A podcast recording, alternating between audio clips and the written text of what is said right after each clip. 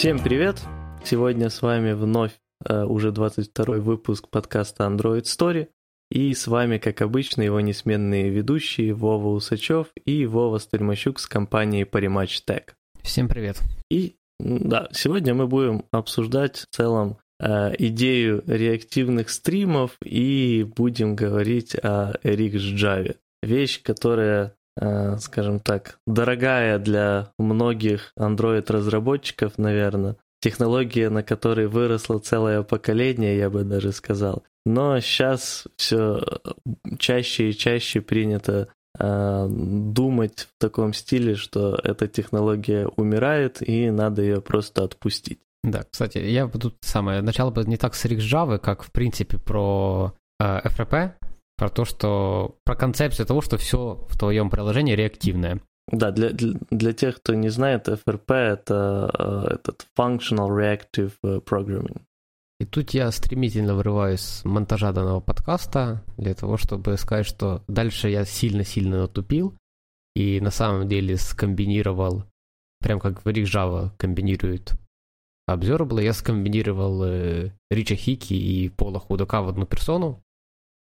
Все, что дальше будете слышать, часть из этого идет про Рича Хикки, как про автора Clojure, а про FRP это все-таки Пол Худак, поэтому прошу меня извинить.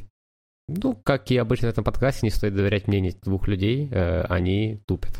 Ну, в данном случае туплю конкретно я. То есть, вообще, как оно появилось, есть такой чувак, Рич Хикки, либо другой вариации прекрасного перевода на русский, это Рич Хикки.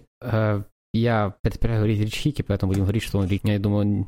Мне нравится слово «гики», учитывая, что есть слово «гик». Не, там с двумя «к» пишется везде. Не, я понимаю, но звучит все равно интересно. Угу. Но поскольку мне так удобнее, то у нас в подкасте будет называться Рич Хикки, я думаю, он не обидится. Короче, это чувак, который, в принципе, очень много сделал для мира программирования. Он создатель такого языка, как Clojure. Я думаю, Вов, слышал что-то про такое? Да, но на самом деле вот это, примерно на этом уровне заканчиваются мои знания про Рича Хикки, то, что он создал Clojure. Я знаю, что он сначала еще пробовал вроде бы создать Clojure на .NET платформе, а потом такой, ну его нафиг. Но он во времена такие жил, что надо было все на .NET платформе. Ну, как бы он сейчас живой, но как бы во времена, когда он все это создавал, да, все делалось на .NET, и это считалось просто лучшим, что мир придумал, потому что от Microsoft. Люди не знали страшной правды жизни. На самом деле, с Clojure есть прекрасная же история, когда Хикки, как крутого чувака, который уже на тот момент был более-менее известный, позвали на какую-то тусовку, то ли он попал в какой-то бар при университете, короче, как-то он попал в какую-то тусовку людей научного круга.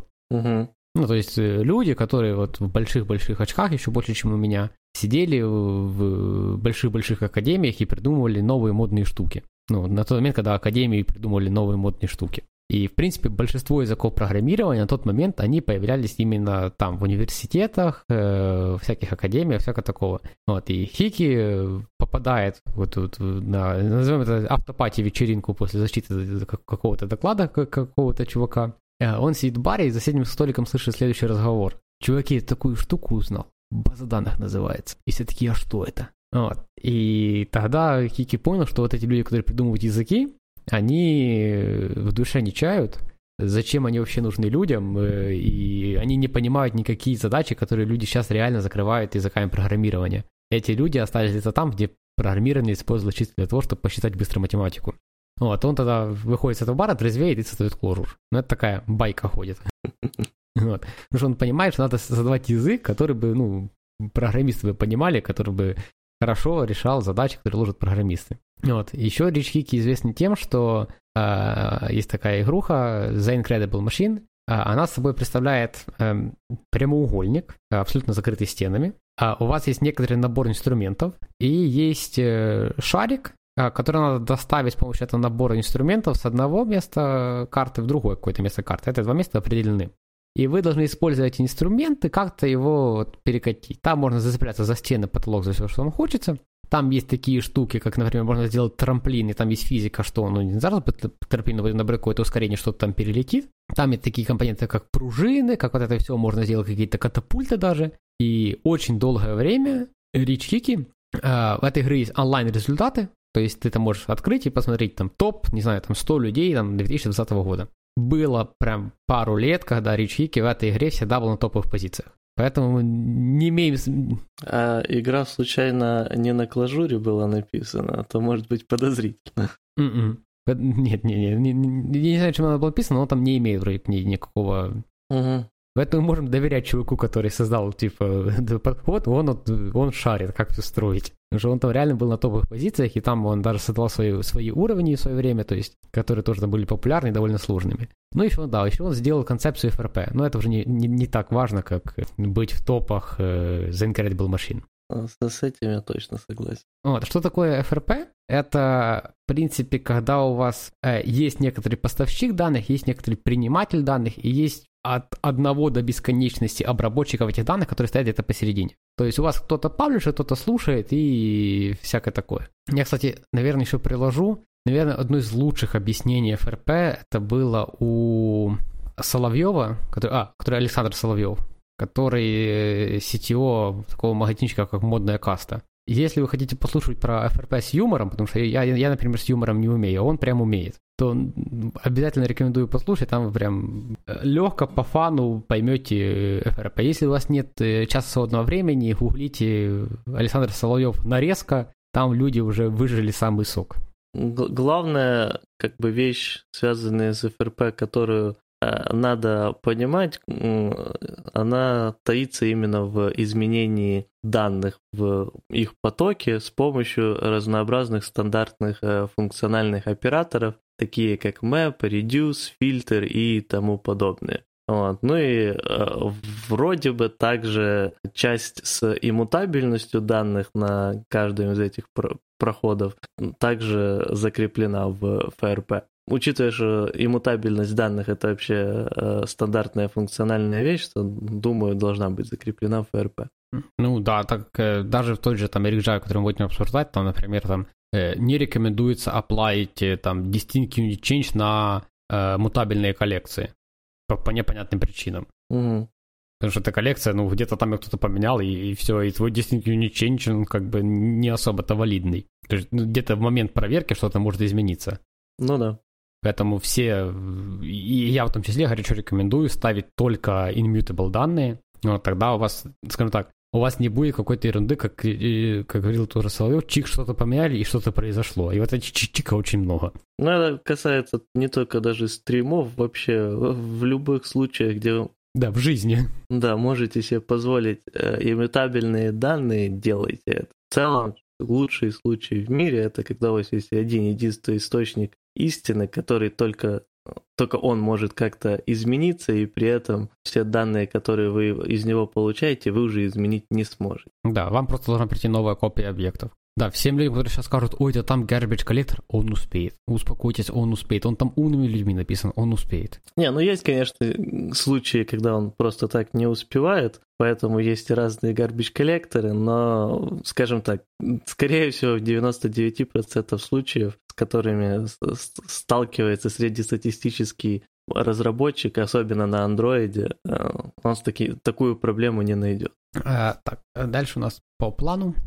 Ну, дальше по плану у нас вообще обсудить слегка суперпопулярную систему того, что есть, которая называется Pub/Sub, то есть система, где у вас есть какой-то паблишер, в который засовывают данные, и он раздает их, соответственно, сущностям, которые называются subscribers, которые получают эти данные, ну и дальше уже с ними что-то делают. Система используется практически везде в современном мире, наверное. Она также лежит в основе, соответственно, RxJava. Вот. И... Я могу по-простому, наверное, описать. Я так думаю. У меня тоже не мой пример, а стыренный. Не помню, правда, у кого. Это как Excel. У Excel есть формулы. Когда вы написали какую-то формулу, поменяли значение повыше, значение пониже меняется. Потому что значение пониже слушает значение повыше. И все. Мне, наверное, стало сложнее. Но в целом, да. Короче, название о всем говорит. Есть что-то, что раздает данные, есть что-то, что слушает данные. Вот. Ну и в этом же параллельно идет концепция подписки, то есть какой-то сущности, которая обозначитель того, если она у вас есть, что вы совершили какую-то подписку. И обычно с этой же сущностью можно проделать такую операцию, как отписка, чтобы вы перестали получать данные своего subscriber. Зачем это нужно, мы уже детальнее обсудим, наверное, позже. Вот. Но как минимум ради того, чтобы не получать данные, когда вам не нужно. А более тонкие и сложные use-кейсы мы чуть позже обсудим. Да, ну, в принципе, то, что мы обсудили, то, что идет от паб-сабов, то есть вот эта штука называется стрим. То есть это по факту просто поток данных. Ну и общий термин для этого стрим. Но вот на этот стрим вы как раз можете аплаить какие-то модификаторы своих данных. То есть, ну, например, вам летит какие-то одни значения, а вам из них надо сделать другие. Например, вам летит просто какой-то JSON, да, в представлении просто raw стринги, а вам надо выбросить уже entity. Вы делаете map из этой стринги в ваше поджо, выбрасываете уже нормальное поджо.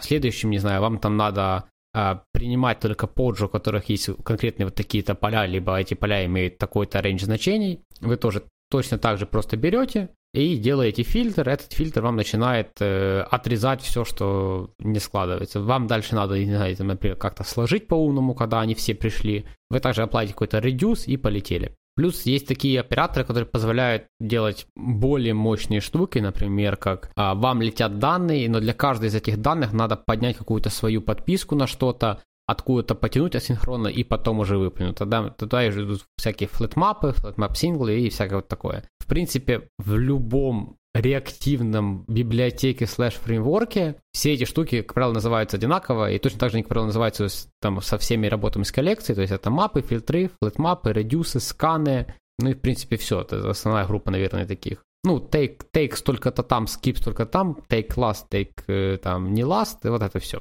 Ну да, это стандартный, по сути, набор разнообразных операторов для преобразования данных. И да, концепция стримов в целом не только используется в Pub/Sub, но и вообще в любой ситуации, где у вас есть какой-либо поток данных, который надо преобразовывать. То есть в честь этого и называется, допустим, в Java 8 Stream API, потому что это стрим данных, которые вы попутно преобразовываете, но вам там не обязательно нужна система Pub/Sub. Одна из главных еще, конечно же, плюсов Pub/Sub в том, что у одного паблишера может быть множество подписчиков.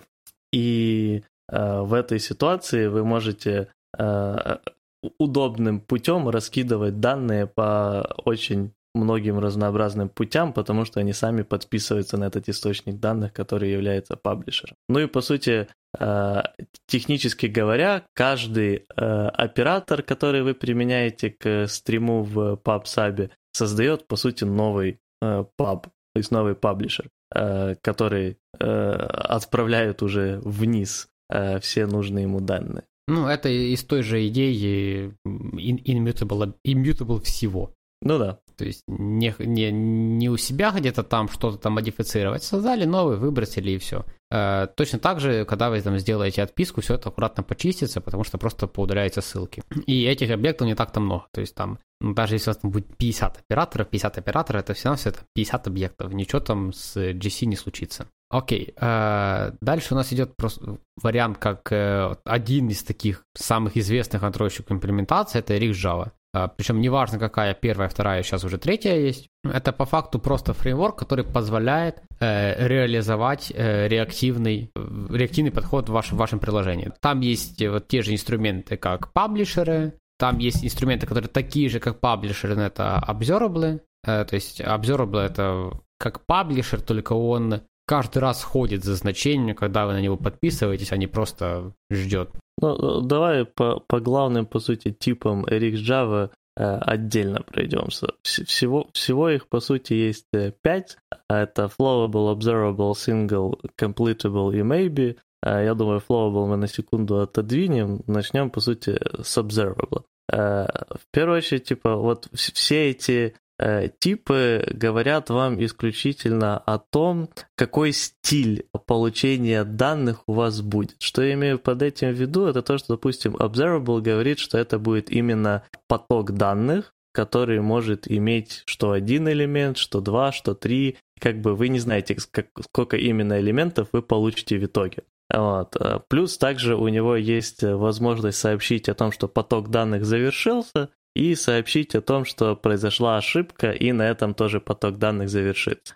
Второй пример — это Single. Single же вам точно говорит, что вы получите именно не больше одного объекта какого-то или ошибку. Больше никаких вариантов нет. Либо один объект, либо ошибка. В любом случае, после этого поток прекратится. Дальше идет Completable. Это вам просто либо будет сообщение о том, что какая-то операция завершена, либо о том, что произошла ошибка при выполнении операции. Ну и Maybe, соответственно, либо операция какая-то была завершена, но результата у нее нет, либо результат все же какой-то есть, но он единичный, либо произошла ошибка.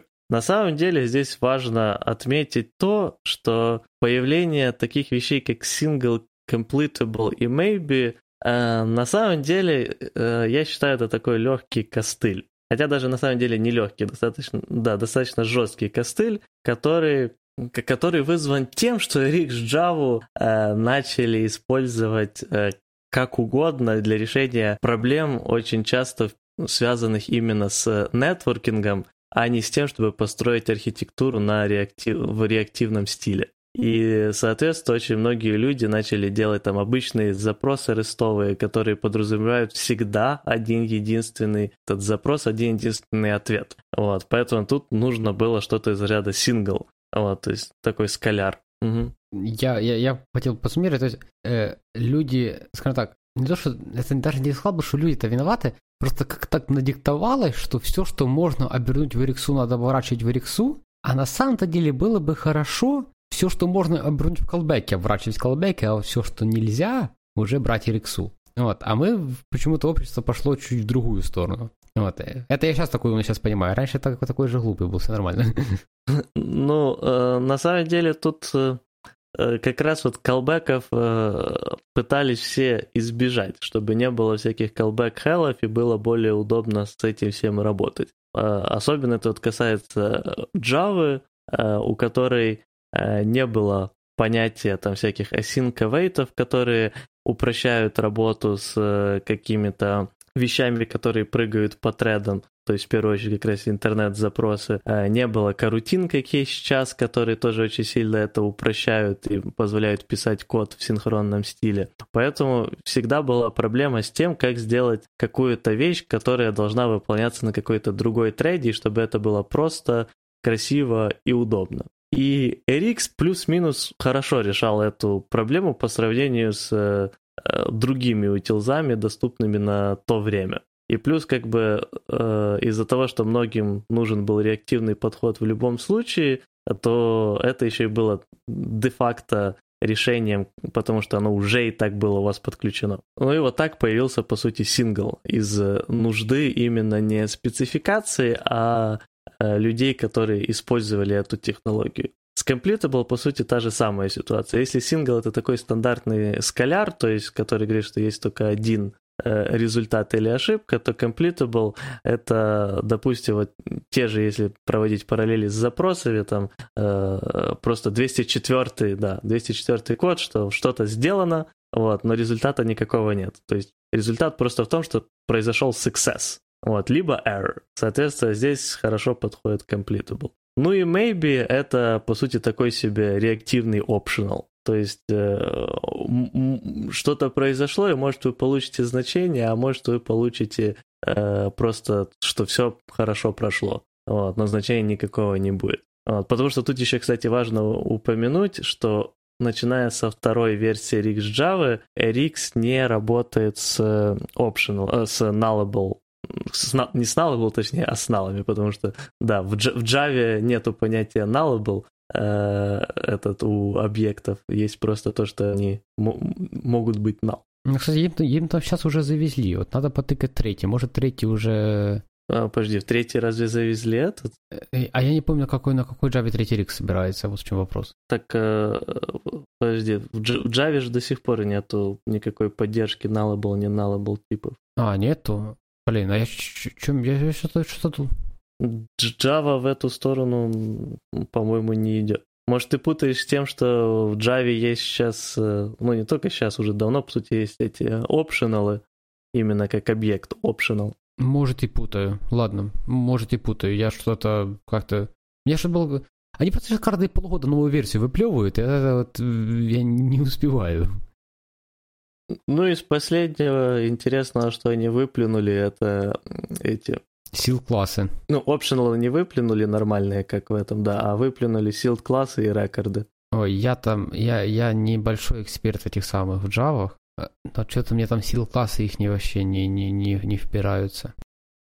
Ну, по сути, Sealed-класс их самое адекватное решение для Sealed-класса, которое можно придумать в рамках Java. Но так как в Kotlin Sealed-классы устроены по принципу того, что все классы, которые от него наследуются, должны быть в одном файле, да. Но в Java так нельзя, потому что в Java один класс на один файл. А, и ты думаешь, из-за этого у них вот эта ерунда, что ты должен каждому родителю сказать, кто у него дети?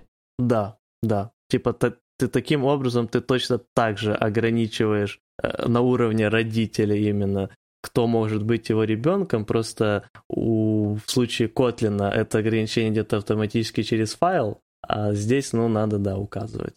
То есть, да, в случае Котлина они просто могут посмотреть на файл, проанализировать полностью файл и все себе, и выгрести все. Умно, ё-моё. Но мне вот интересно, кстати, философский вопрос, философия, это самое. Такая проблема добавить возможность в Java добавлять больше одного класса в файл? То есть это я просто не эксперт, но это где-то настолько глубоко зашито, что, все как бы, гори хата, гори сарай, или, почему оно так? Ну, то есть, ладно, 10 лет назад, я понимаю, там не принято так было делать. А сейчас-то что, как-то вшито сильно глубоко? Я думаю, да, но я вообще не разбираюсь, честно говоря, в том, как происходит, как бы не разбираюсь в нюансах того, как... работает компиляция Java в байткод, и на уровне байткода какие есть ограничения, связанные с файлами. Поэтому без понятия. Но я думаю, что да, скорее всего, это должно быть глубоко зашито, иначе бы они бы давно решили, наверное. Ну ладно. Вот. Хотя, с другой стороны, сначала хотел сказать, что в Kotlin это более актуально, потому что в Kotlin очень легко генерится очень много супермаленьких классов, и в да, и в Java их столько, что... Хотел сначала сказать, что в Java обычно получается все гигантское, но потом, с другой стороны, теперь у них действительно есть рекорды, которые аналогичны дата-классам, и то есть, получается, те же маленькие. Ну и даже до этого большинство людей использовали тот же Lombok, который тоже позволял сохранять классы достаточно маленькими, так как он уже на своей стороне там генерил геттеры, сеттеры, конструкторы и прочую фигню. Нет, даже ламбоками, просто я сомневаюсь, что люди, которые занимаются разработкой Java, как-то рассчитывают на людей, которые как там ламбок юзают. Думаю, не их полет, а люди. Хотя... зависит от того, сколько людей использует ламбок, на самом деле. Я не знаю, это какая-то популярная штука, да? Я не знаю, как сейчас, потому что я давным-давно не связывался с Java, которая не в мире Android, но раньше было очень популярно. То есть большинство проектов, о которых я слышал от людей, у них использовался Lombok. Окей, хорошо, проехали все эти Java Lomboki. Да, возвращаемся к нашему Single, Completable и Maybe. Да, Maybe это вот реактивный optional, на этом мы и закончились. И да, в RxJava 2 нельзя передавать ваш стрим null, было принято такое решение, и здесь как раз спасает джавовский optional, если вам надо тип null, то есть null как значение поддерживать, вы можете вместо этого использовать именно optional, и тогда все будет хорошо. Давай мы сразу, может, затронем типы, которые там не особо-то с именно контракта API ReactiveX, а именно которые есть в RxJava. Так у нас еще один остался Flowable. Есть еще Flowable, Flowable это по факту такой же, как Observable, только с возможностью указания того, что делать, если у вас overhead буфером. Да, это поддержка backpressure называется. Да, это поддержка backpressure, да, и как это выглядит в, например, у вас собираются какие-то данные, да, с телефона, например, юзер печатает, и вот эти данные идут в сеть. Например, имплементация поиска. На поиске, конечно, у вас не будет, скорее всего, такого, что у вас прям бэкпрэша полетело, но не суть важно.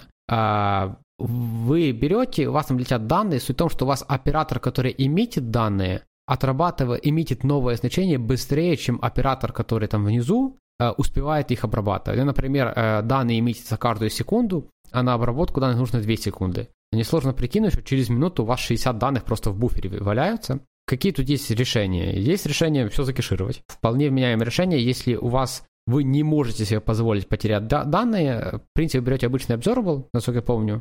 Вов, да, Observable уже обычно кеширует. Да, Observable держит все данные просто. Да, это я помню от тебя узнал в свое время откровение. Есть вариант, что, например, вы понимаете, что вы, например, шлете данные на сервер, и если у вас есть 2 значения в буфере, вам не надо отправлять сначала старое, потом новое. В связи с вашей доменной логикой вам интересно только самое новое, а что было старое, ну, уже так себе. И вы можете бахнуть, по-моему, backpressure strategy она называется, если я правильно помню. Приблизительно так. Ну, там есть несколько разных стратегий, да. По таким словам надо точно нагуглиться. Вот. Там есть latest, это просто всегда берем самое последнее, все остальное, ну, дропаем. Да, там есть drop, насколько я помню, это там есть какой-то дефолт. Вообще я тут не напутал. Давай ты. Дроп, насколько я помню, он дропает все после некоторого числа объектов, которые уже есть у вас в апстриме. То есть, если... или нет, наоборот. Да, latest дропает, короче, все, что у вас приходит выше лимита, то есть пришло там 10 объектов, ну, вы выставите, что у вас только последних 10 надо. Вот, все, что будет приходить... Блин, ладно, да, я тоже натупил, наоборот, все верно было, да. Не-не, что-то... Да, все наоборот, latest берет последнее, дропает все, кроме последнего. Да, короче, latest дропает все те, которые у вас уже есть, если приходят новые. Вот. А дроп, наоборот, сохраняет все старые и дропает новые, пока вы все старые не обработаете. Вот. Ну... Вот, да, в другую сторону. И буфер, который делает то же самое, который превращает ваш Flowable в Observable и просто начинает... Пацаны, мы все кэшируем. Ну и у Flowable...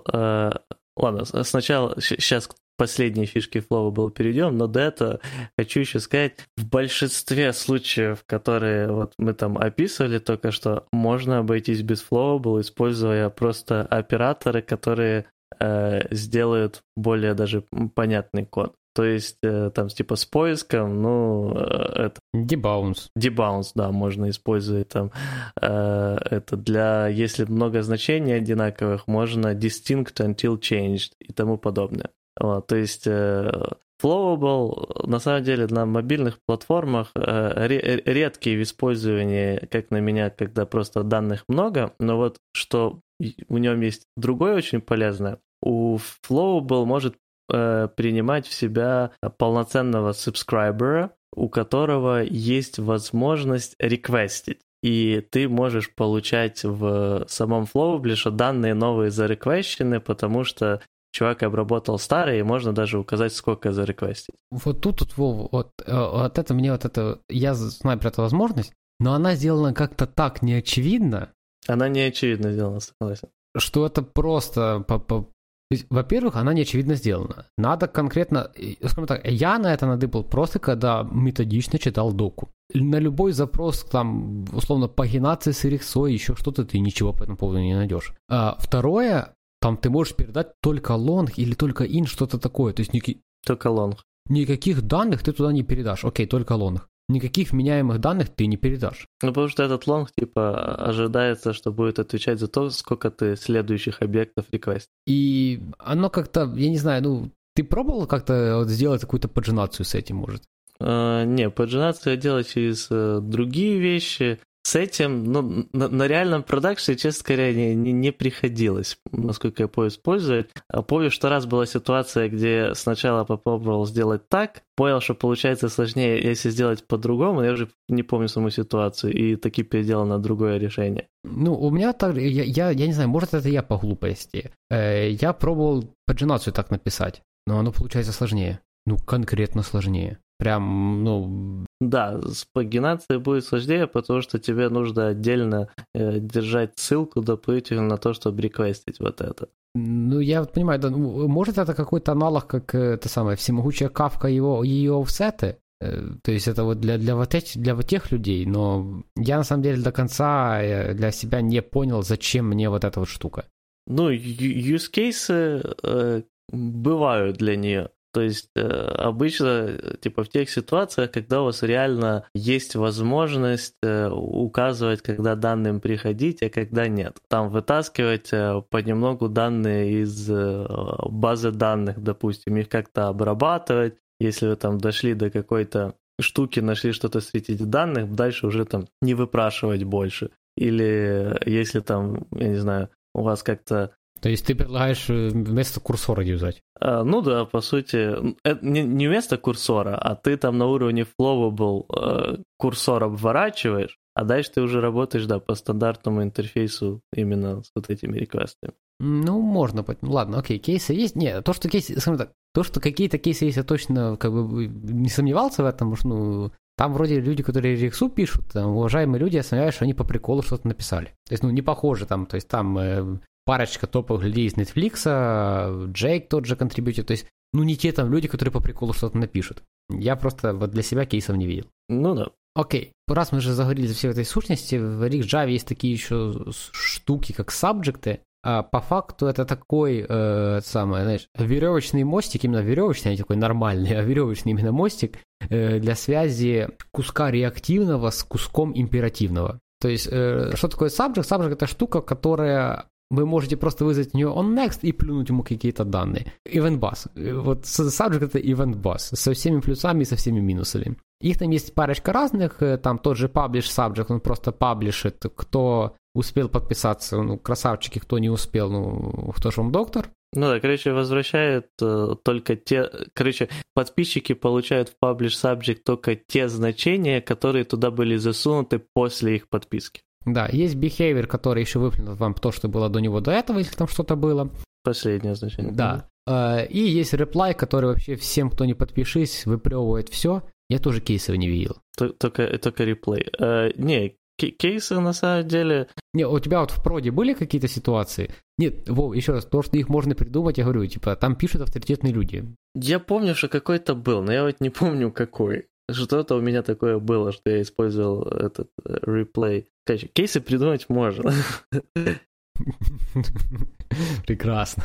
Окей, ну и есть точно такие же, по аналогии со всеми теми же префиксами, процессоры. По факту все, чем они отличаются, они вот имеют такую же тонкую настройку, не знаю, тонкую, да, я считаю, что тонкая настройка, тонкую настройку backpressure, как и Flowable. Да, то есть, типа, точно так же получается там publish processor, этот, как его, behavior processor и так дальше. Давай мы еще затронем такую штуку, как ReactiveX API, который, в принципе, общий на весь мир и на все языки программирования. Да, вот это один из огромнейших плюсов Rx'а. Даю вам слово. Ты мне передаешь слово, окей. Хорошо, да. ReactiveX API — это, по сути, одна из вещей, за которую я обожаю RxJava, как человек, который любит иногда покопаться просто рандомно в других языках. И вот всегда приятно, что если тебе нужна реактивщина, и ты берешь, подключаешь какой-то там Rx под C-Sharp или под Swift или еще под что-то, ты чувствуешь себя как дома, потому что очень много, ну, большинство вещей следует стандарту и в целом ведут себя одинаково, имеют, ну, не всегда одинаковые названия, но большинство операторов имеют одинаковые названия. Вот. И ты сразу, какой бы язык ни использовал, понимаешь, что и как касательно Rx'а. И вот это большой плюс. Особенно, если у вас есть несколько команд разработки, да. У меня к тебе вопрос такой есть. Хорошо ли чувствовать себя дома, когда ты в гостях? Хорошо ли чувствовать себя как дома, когда ты в гостях? Да. Ну, для тебя, наверное, норм, но вот для людей, у которых ты в гостях, наверное, не очень. Потому что ты наверняка засиделся, раз ты себя чувствуешь как дома. Ну вот, я про то же. То есть, да, это, конечно, плюс, но хорошо ли вести себя в гостях так, как дома? Окей, хорошо. Ты понял, это к твоей аналогии про... Да, я понял, да. Окей, хорошо. Что у нас тут еще есть? Следующее. Надо обсудить то, что RxJava решает массу проблем с трейдингом. И проблема это, кстати, вот это не то, что вот можно придумать пример. Это, мне кажется, все люди, у которых при имплементации задач возникают вопросы: ой, на какой-то трейде, ой, а трейд у нас не перегруженный, ой-ой-ой. Они про все это знают.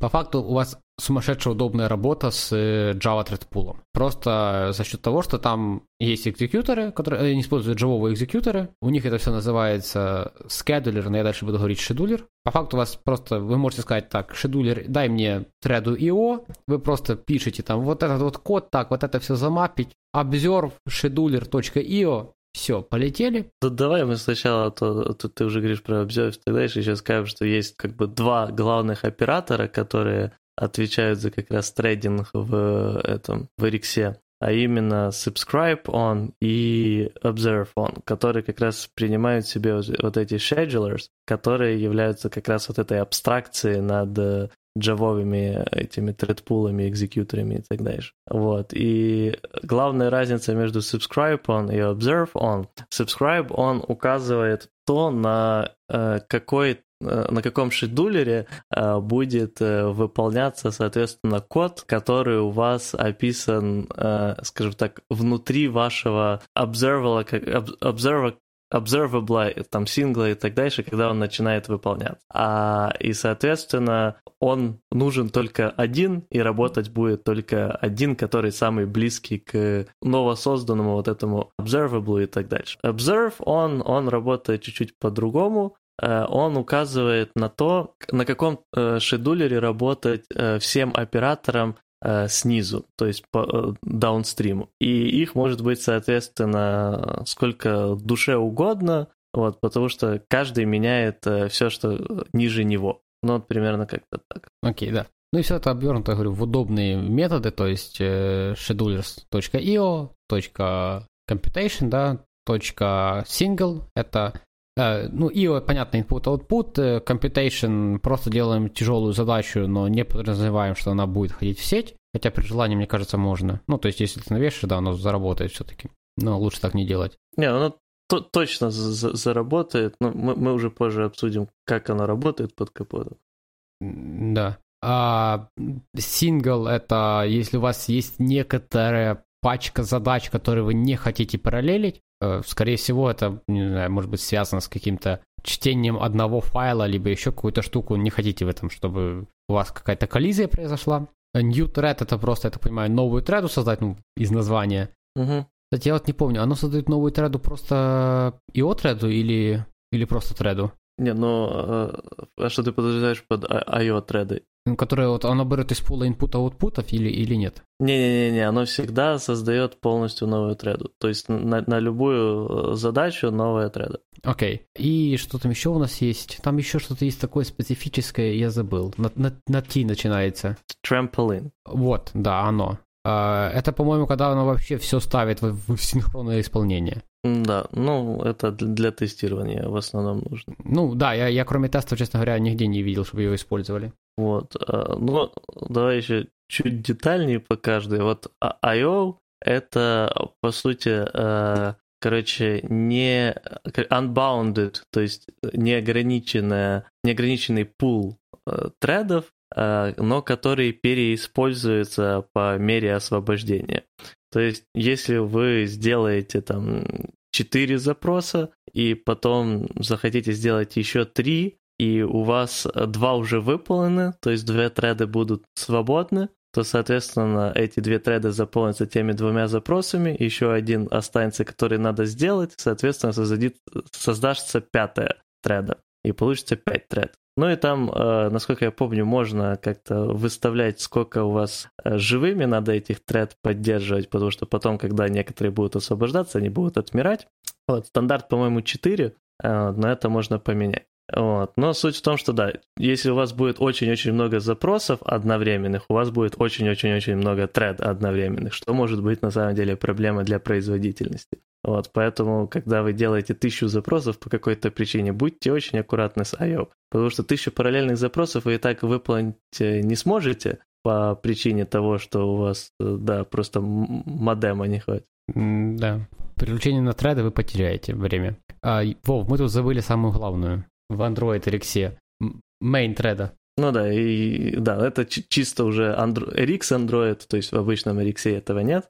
Добавляется еще этот Android треда, который умеет переводить все и выполнять на Android main thread. Ну, на UI. Ну, вот это было I.O., короче, этот unbounded треды, на которые переюзаются и понемногу отмирают, когда они не используются.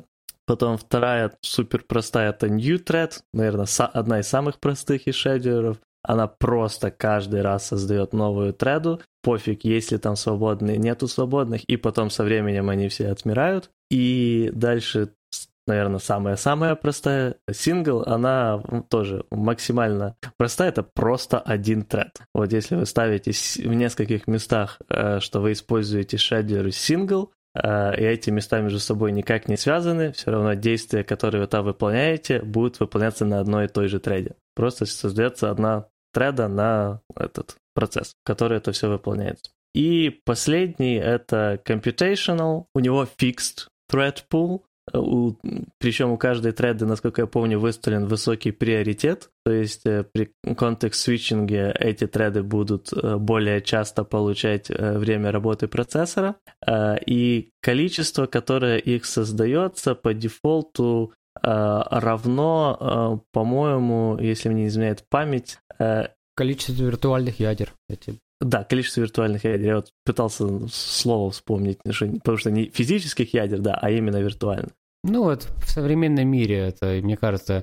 Вот я уже не помню, когда последний раз кто-то писал характеристики какого-то девайса, начиная от телефона, заканчивая лэптопами, количество реальных тред. Никто уже не пишет, все, уже прошла эпоха. Ну, это правда, согласен. Все почему считают, что их виртуальные треды — это просто все. Что, у нас виртуальные треды как реально. Окей, это все по тредам, в принципе? Да, наверное, все. Окей, тут глобальнейший вопрос, раз мы затронули же трамполайн, если я правильно его выговариваю. Это как тестировать, и на самом-то деле к Rx, как и RxJava, я подозреваю, что ко всем другим более-менее популярным Rx, дальше название вашего языка поставить, есть Rx, по-моему, тестинг он называется всегда, либо Rx-тест, который дает вам еще дополнительный набор операторов чисто для тестирования. Ну, например, так... Они разве не вшиты в обычные Rx? А может и вшиты. По-моему, не вшиты в обычные Rx. А чё, мне что-то в голове что-то мелькает, что ты всегда что-то подключаешь. Потому что ты всегда Android подключаешь. Rx Android. Возможно, из-за этого. А может и так. Ладно, ты рассказывай, я погуглю. Хорошо, ладно.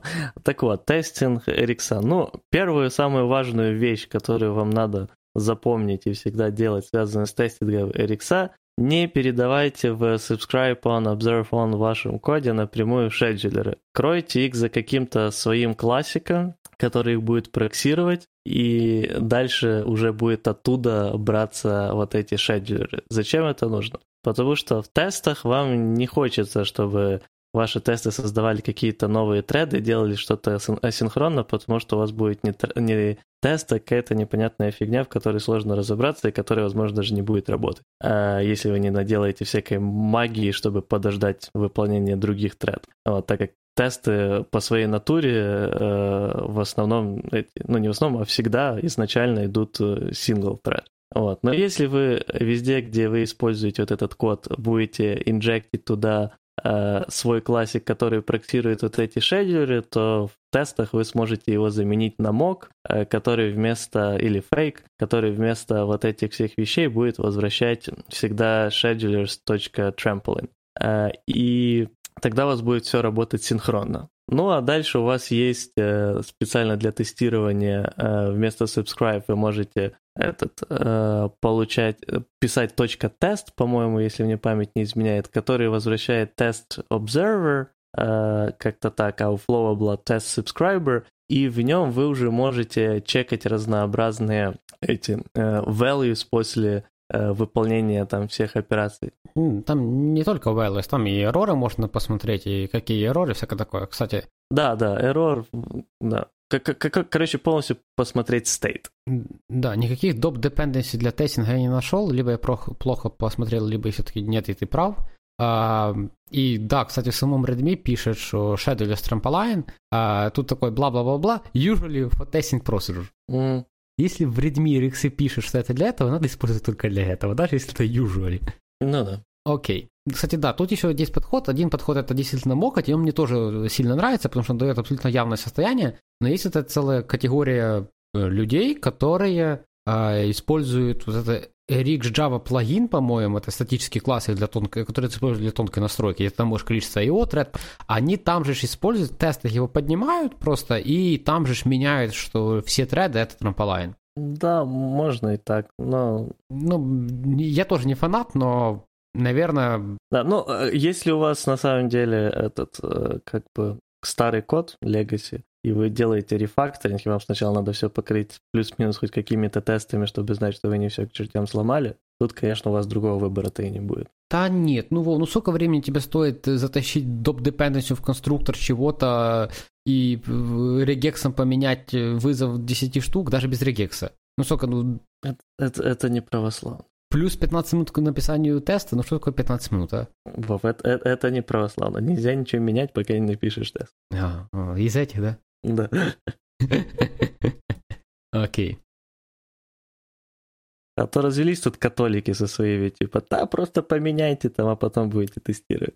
Нет, можно это самого в топ кинуть? Меня выбешивает, когда в коде всякая ерунда обосновывается тем, что не было времени, причем, ну, типа, ерунда, которую там сделать, это там 2 минуты дела. Вот реально, знаешь, когда где-то архитектурно что-то там улетело куда-то, и ты такой, типа, ну ладно, окей, тут не было времени поменять, быстренько вот тут с точки зрения архитектуры костыльнули, и ну ладно, окей. Но если это, не знаю, там, у вас, например, Dagger, да, и вместо того, чтобы презентеру поставить аннотацию inject, вы заинжектили все dependency Dagger в фрагмент, и во фрагменте его руками создали, камон, это не было быстрее, чем написать аннотацию inject. Это не было быстрее, чем чуть-чуть подхачить граф объектов. Не было это быстрее. И меня вот такое вот достает. И тут точно такой же пример. Ну, типа, ну поменяет это 5 минут дела на класс, не знаю сколько, в 500 строк, наверное. Добавил, создал dependency, добавил dependency, регексом пробежался. Все.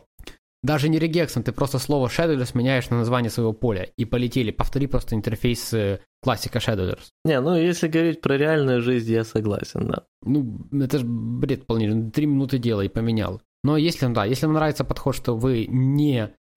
Тут есть такой подход, я с ним абсолютно согласен. То есть он имеет право на жизнь, я просто так не делаю. Вот это вот не строчки лишнего кода ради тестов.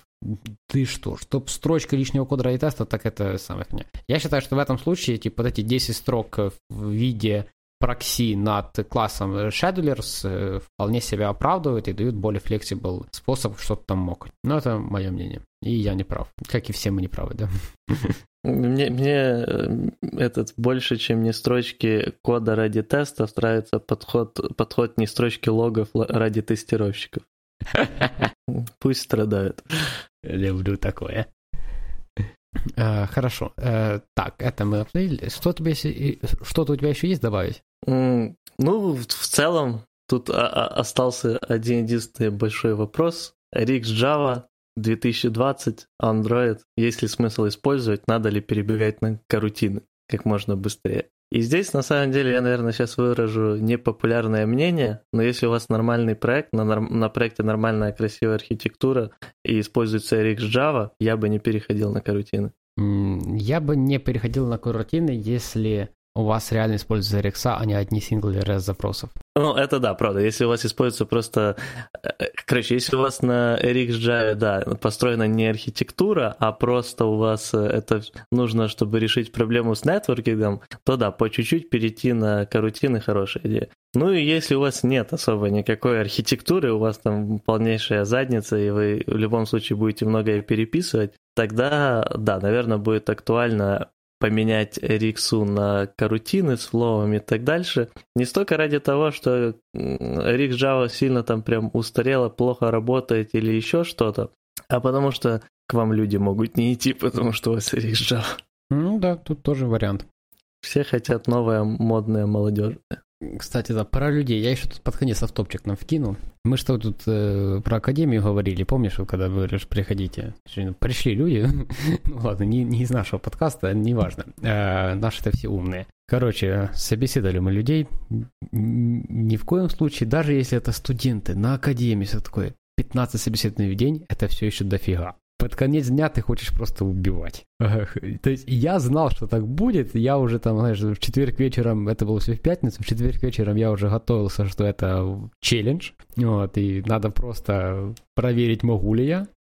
Я-то смог, но очень много. Очень много, и после пятого ты уже теряешься, что такое. Единственное, что мне помогало, что мы конкретно вели все нотатки, типа этот говорит этот. Ты в конце дня хотя бы можешь вспомнить, что этот человек тебе рассказывал по каким-то общим записям. Вот. А так-то это очень много, и если вам преподет такой, то подходит такой, Вов, надо 15 собеседований за день. Если у вас нет вот такой позиции, как было у меня, что окей, это челлендж, и я понимал, что я там просто буду вымотанный в не хочу, пытайтесь как-то это поделить.